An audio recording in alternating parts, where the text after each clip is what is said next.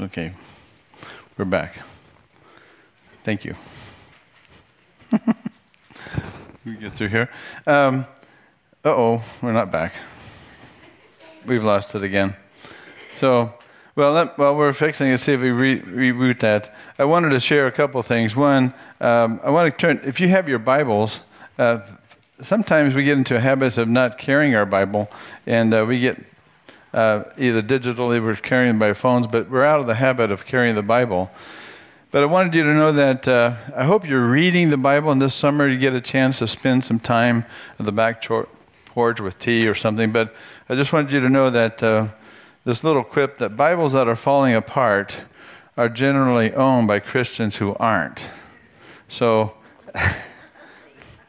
yeah, mine just fell apart. So, right now, everything's falling apart. So, he will hold me fast.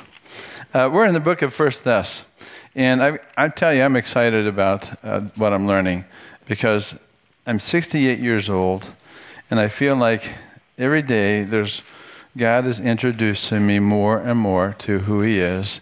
It's kind of like the, the Christian life is like a 5,000 piece puzzle, and He gives you little pieces day by day, and you begin to see the picture come in. Daniel 11:32a, the first part says, that uh, those people who know their God display strength and take action. And that, that idea that Christians aren't passive people, but we're actively seeking the Lord and not just uh, seeking Him to um, get benefits, but to seek Him to know Him. And therefore, as we come into this, um, this book in particular, in First Thessalonians, uh, again, I am so eager to share with you. And I hope you learn that there's so many things that we get into this hope. Now, last week we talked about that, that uh, those believers uh, in Berea were more noble minded than those Jews in Thessalonica. And the idea that we are noble minded Christians, that we have clarity and confidence in who we know, and we've been through this process of, if you go into the book of, of Gal- in the book of Ephesians, in Ephesians we understood that in Christ we have the grace that restores us, that we are saved by faith and not because of works. We understood in Galatians that Paul was set free. He was the apostle of the heart set free. But in, in Christ there's freedom. There's freedom that we have if you know him and you have that strength. But in Philippians, we just finished Philippians about the joy or the, having the mind of Christ, and that gives you a sense of, of how God works through the Holy Spirit to set that freedom into motion if you have faith in Christ. And now we come to First Thessalonians. And First Thess is different than all the others, which we're going to look at today. And I hope you get excited about this as I am, because First Thessalonians talks about hope our hope in Christ. And it comes from the presence and the power and the perspectives that Christ brings to you. I ended, or I in, uh, entered last week by saying, why would Paul want to spend time going into a, a foreign country talking to pagans about a, a, a Messiah that they don't know or understand? Why would he do that? Timothy and Silvanus alongside. And the idea was that Paul cared for people, that he wanted them to know Christ. But more than just knowing that people would come to know Christ, Paul wanted to know Christ. And, and that was his motivation. He wanted to please Christ because Christ had given him a message that he couldn't be quiet. Keep in mind that when Paul and Timothy uh, and, and Silvanus, when they went down to uh, Berea and, and elsewhere, everything that they taught in Philippi and, and over in, in uh, Derbe and Lystra in the first missionary journey, he was passing on this message to every church in order to spiritually form them and mature them and develop their faith, their hope, and love. But there's always resistance. As Jesus said, that there are people who would have um, opposition. And people are going to respond to different, uh, different things that are affecting them, influencing them the stones, the birds, and the rocks. And so our position is to move people, whatever the stage they are in, to move them on to the next step so that they can know Christ. And so the ministry of friendship is to listen to people very carefully so that you help them understand how Christ could deal with thorns and birds and stones and whatever obstacles there may be because they're missing out on the most wonderful thing that they were created for. And so we talked about that, that there are people who are closed and people who are open, people who are willing, people who are unwilling. There are people who are cynical, people who are uninformed, they don't know. People may be interested, but they're fickle. But then there are those who are good hearted people who are honest and responsive. And this is what you get in the Thessalonians. So today I'm going to give you a couple things as we go into the book to, to give you an excitement because we're going to be eavesdropping on a personal relationship that Paul, Silvanus, and Timothy had. This is a love letter. This is a personal letter. It's not a doctrine, it's not systematic theology. This is about life on life, friend on friend, and you'll hear a little bit about Paul. But I want to give you some background information so that you can get the feel, because sometimes if you just read the Bible and you only have 15 minutes and drink your coffee and you're out, you'll, you'll miss some of these things. And that's why church and Bible study and fellowship is very important to fill that out. But here's some background information. And I thought this was fascinating. There's a, a picture of a 12 by 12 stone, and this happens to be a gravestone. It's a gravestone of a Jewish person in Thessalonica. And Thessalonica, called Salonika, uh, or Thessaloniki. Niki is the word for Nike shoes. Niki, Nike means victory. And Thessalonica was a city of victory, according to this uh, um, the source, but the, the idea that, that you're in a battlefield always fighting. And we'll look at this, but this particular stone represents the fact that there has always been turmoil in this wonderful place called Greece. Everybody wanted to fight and occupy Greece. And there was a time when the Jewish cemetery in Thessalonica was destroyed and all the Jewish tombstones were broken down. And in the breaking down of, of the tombstones, there were uh, an ancient uh, graveyard. It had 350,000 square meters. This, this has come out? It, it did. It had 350,000 square meters and it had close to 350,000 gravestones. But they were broken up.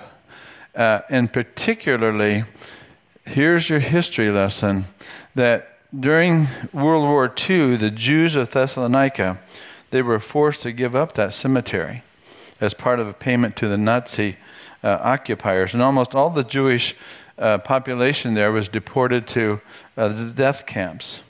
The local government took the opportunity to knock down those stones and loot them for building materials, such that that you'll see here that the British soldier looking on, uh, there he is. Uh, looking on, they used those tombstones to reinforce the barracks. And uh, as they used those cemetery stones, they, they would uh, use them as a defense. In 1944, this is at Salonika, Thessalonica. They took that same cemetery and those same stones and they took them into public projects. And the Germans, the local churches, and the members of the community took those, and on top of that cemetery, they built the Aristotle University of Thessaloniki. Amazing. Most students have no idea what's underneath. Most students today don't have many idea. But that university erected a memorial for the Jewish cemetery in 2014. The point is this this is a city in tension. In 1944, the Nazis had it. The Turks had it from 1430 uh, to 1912. In the 12th century, the Normans, the Saracens, in the 10th, the Romans, you, you date it all the way back. This is a city that's always been at war, always been attacked, always been oppressed. And so, given that nature, you have a city, a church that needs hope in the midst of a conflictual, contentious, political, military, but there were Christians in this Gentile world that were going to be persecuted. When Herod had the Jews deliver Jesus over, Herod said it was because of envy that they turned Jesus over. They were jealous of Jesus. Likewise, in Thessalonica, the Jews wanted to persecute anything that had to do with this Jesus Messiah. And therefore, Paul represented something. But when Paul and Silvanus and Timothy moved into this, a church was born on the battlefield. And that's what I want you to get a sense of. This church is such an unusual church because, in great upheaval, in great persecution, in great peril, under attack of threat, that your jobs would be on the line, that if you believed, you would, could be abused and beaten up like Jason was. This was not an easy place to live. They were intolerant and oppressive. And they were going through severe trials and temptations. And we don't have all the story, but this was a hostile culture. Persecution by pagans, it was a godless society. They dealt with a personal rejection. And uh, it wouldn't be unheard of that the government would come in and seize your property. So that's the context, that's the background to see what happened. And it was a little Pentecost if you would use that phrase, to move into a, a city like Thessalonica, and in three weeks' time, a church was born. Now, I want to share the background of this book structure. So, so you see where the book of Thessalonica fits into the New Testament teaching for the disciples of Christ.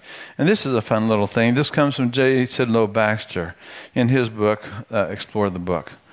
There are nine church epistles nine letters that Paul had written to the churches to strengthen them. And, and you'll remember these by 432. The four quartet books are the books of the gospel of salvation.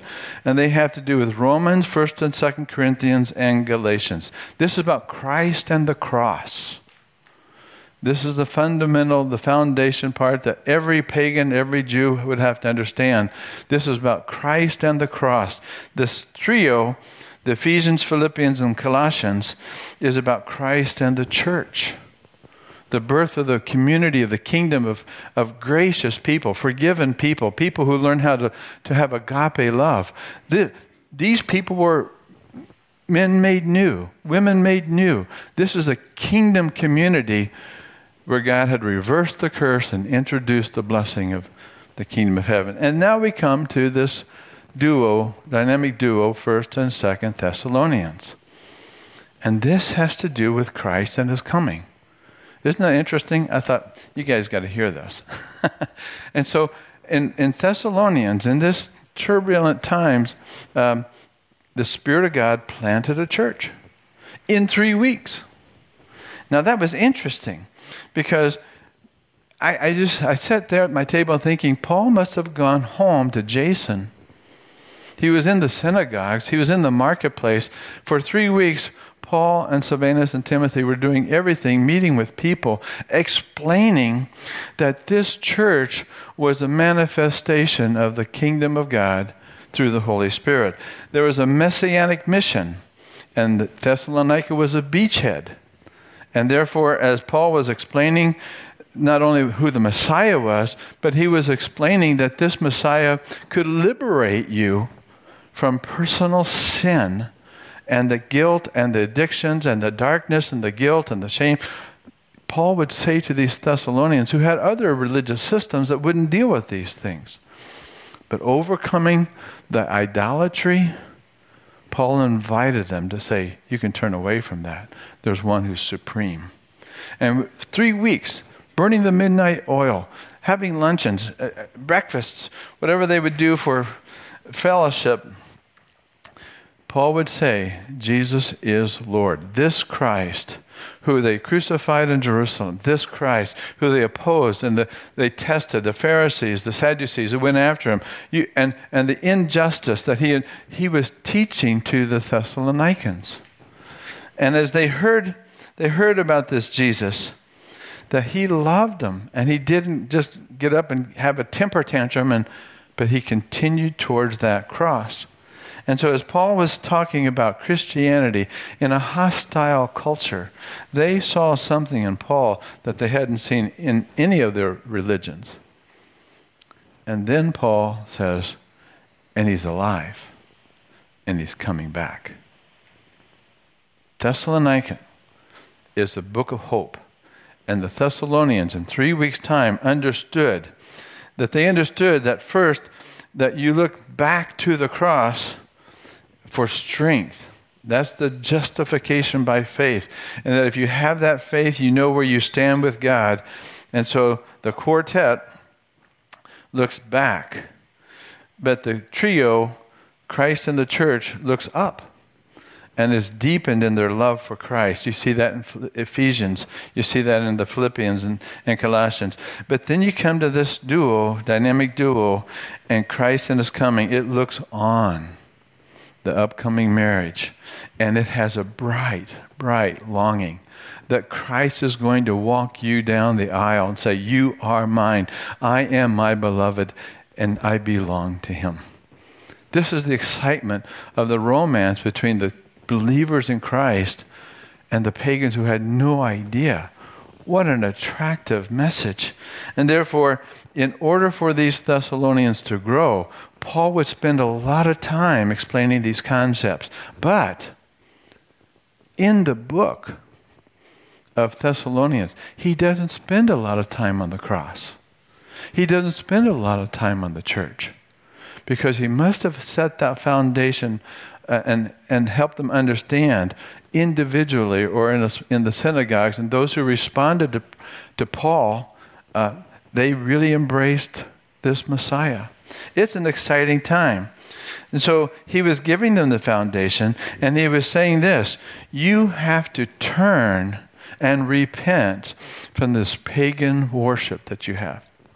Oh, I was in, I was in uh, the prison. That didn't sound good. Uh, I was with the Kairos ministry in the prison, and a guy who was uh, worshiping Thor.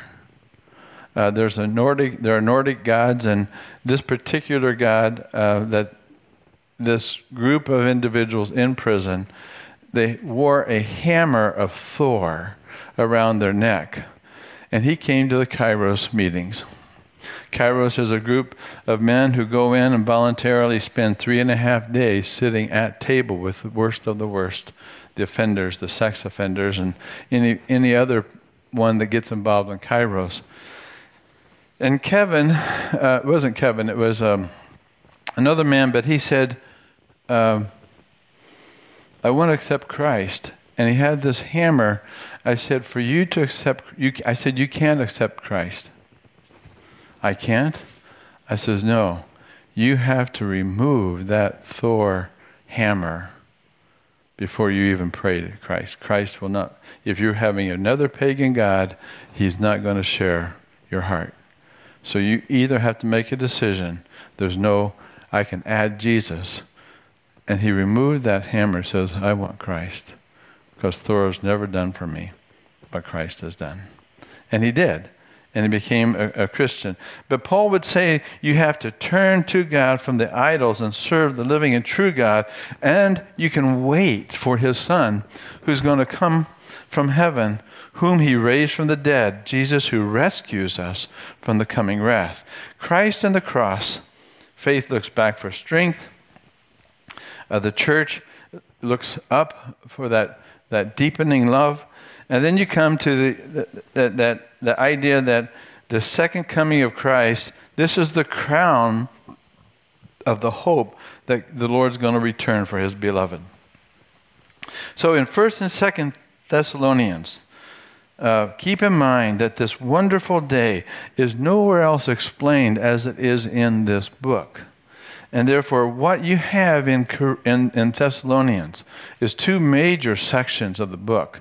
You have Paul's personal relationship with the Thessalonians, and he's affirming them because in this short amount of time, they've embraced what he taught. He says, You have received the teaching and you took it as the gospel. They, they were open, they were teachable.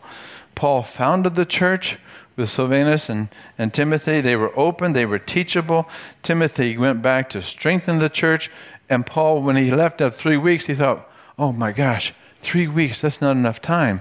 And as he, as he left, he wondered, would they think that he had abandoned them? What would they think of Paul being run out of town? They were confused. They were probably, he was just worried about these because he cared for them and didn't know how deep their faith went. But they left, he left, and he left them with lots of questions. And as a personal letter, the first three chapters have to deal with how they came to Christ. And the second part was dealing with some of these questions. The first thing is uh, how do you keep growing in, in Christ? And Paul would share with Silvanus and Timothy would share.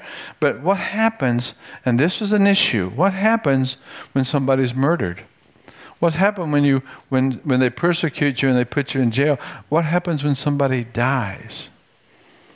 And the death issue is clarified here in part because this was on the forefront of their thinking. And then Paul would say, well, there's this day coming, the day of the Lord. The Lord is going to come back. And then they got excited and overstimulated to the point of saying, well, if he's coming back, there's no point in living on earth. If he's coming back, then let's not work, let's not do anything. And so there was a group of people who were kind of lazy and didn't kind of, they, they lived off of uh, other people and they wouldn't work. You see that a couple of times in Scripture. But, but the real issue was about this hope of the gospel. How are we going to get in this relationship in a pagan world? How are we going to get what we need? And so Paul would talk about the Holy Spirit. And he would talk about these questions. And as he went through, he would introduce what this thing we call biblical hope. And the idea that you need to hear and we need to know is what is biblical hope. And the difference is, is, is what the writers in Hebrew defines that faith is the confidence, underline that word confidence, in what we hope for and the assurance of what we do not see. Hebrews 11:1. That's the NIV. The NASB says faith is the certainty of things hoped for, a proof of things not seen. The, rea- the uh, Christian Standard Bible says it's the substance. There's something about this thing that you hold, or better said, that holds you. It's a reality, it's a substance, it's a confidence, it's a clarity, it's an expectation. Hope is not wishful thinking. Biblical hope means you can put it on your calendar and you plan accordingly. It will affect the way you live your life if you really believe that Jesus is coming back for you. He's going to pick up your hand. He's going to greet you and embrace you. He's coming for you. He, Paul would say to the Thessalonians, "Oh wow, I got to get ready for Jesus." It's an expectation as if somebody made a promise. Would you marry me?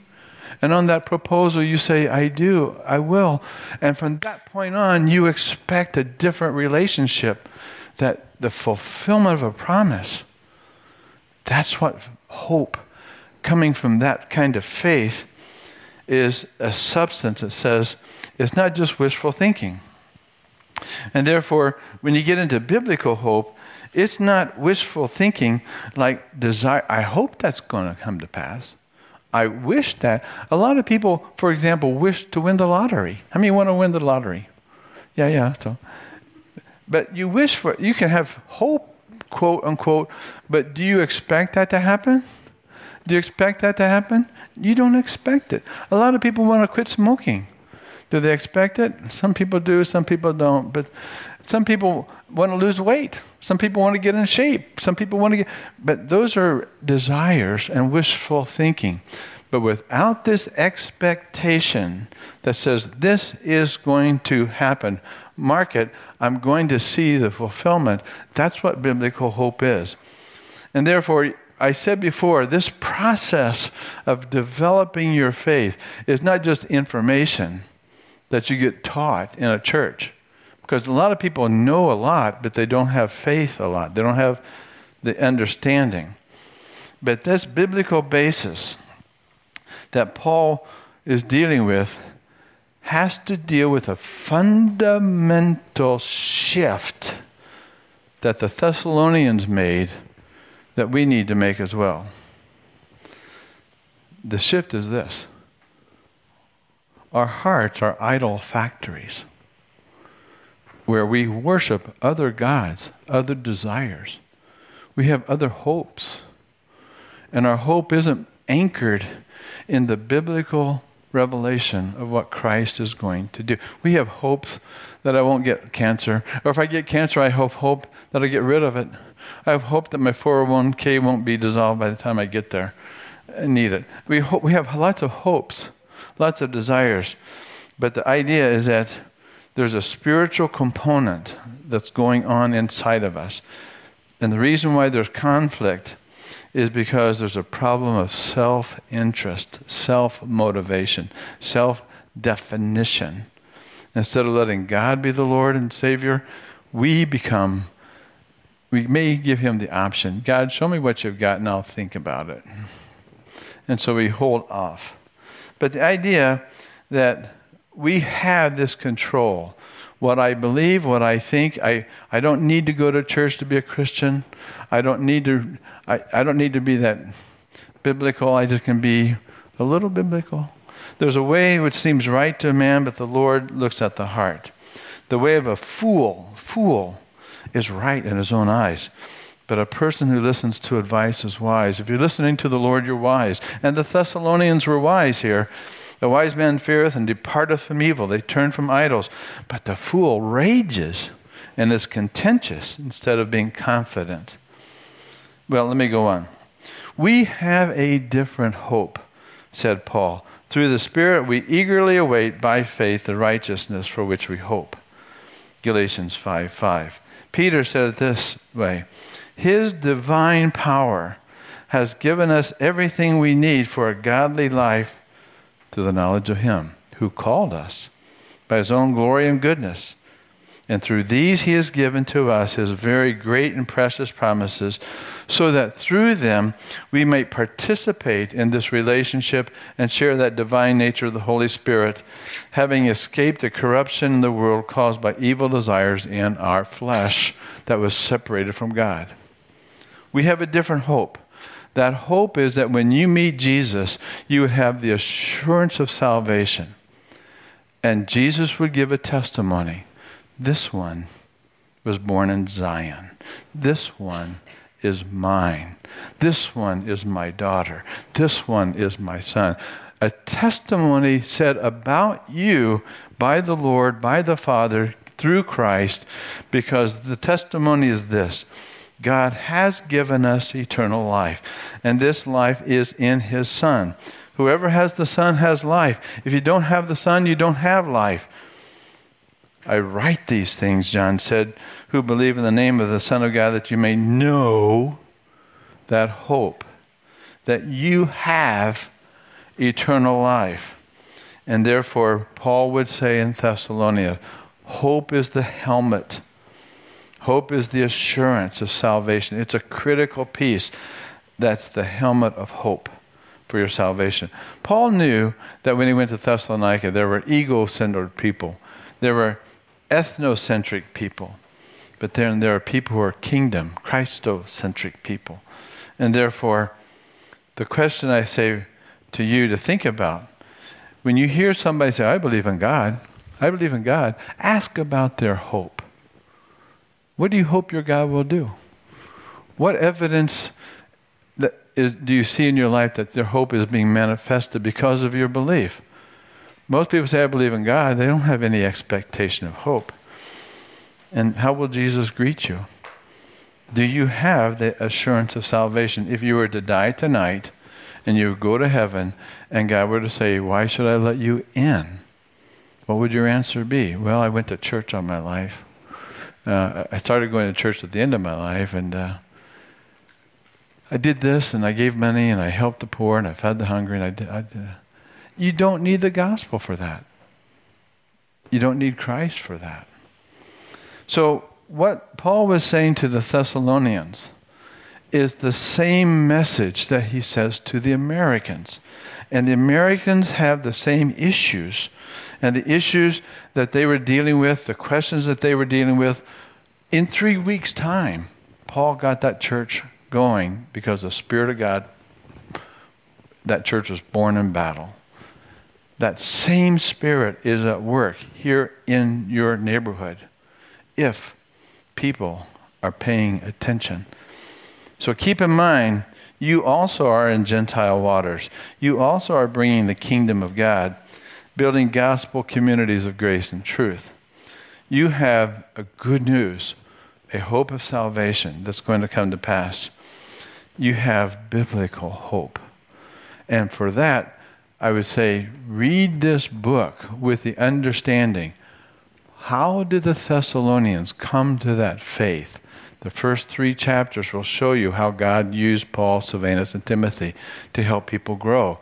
The second part of the book is about that second coming of Christ and the issues involved. And that's for you. Let Paul disciple you through the book of First Thess and get that biblical hope clear. Let me close in a word of prayer. Father, we want on our tombstones not to be the focus of whether they're broken or not. We, we really don't care about our tombstones, but we care about the truth in Christ. And we know that that promise, that covenant, that word that you give to us, that your blood was shed for us, and our name would be written in the book of life because of that faith that gives us that hope. Lord, we turn to you and we praise you. We worship you. And we need you to give us that same kind of confidence, that assurance, that same kind of boldness that the Thessalonians would have, as they would have to be tested. For surely they were. And so, Father, uh, we also have the same needs. Would you build your church and bring in those who don't know you through us? We pray in Jesus' name. Amen. Amen. Please rise.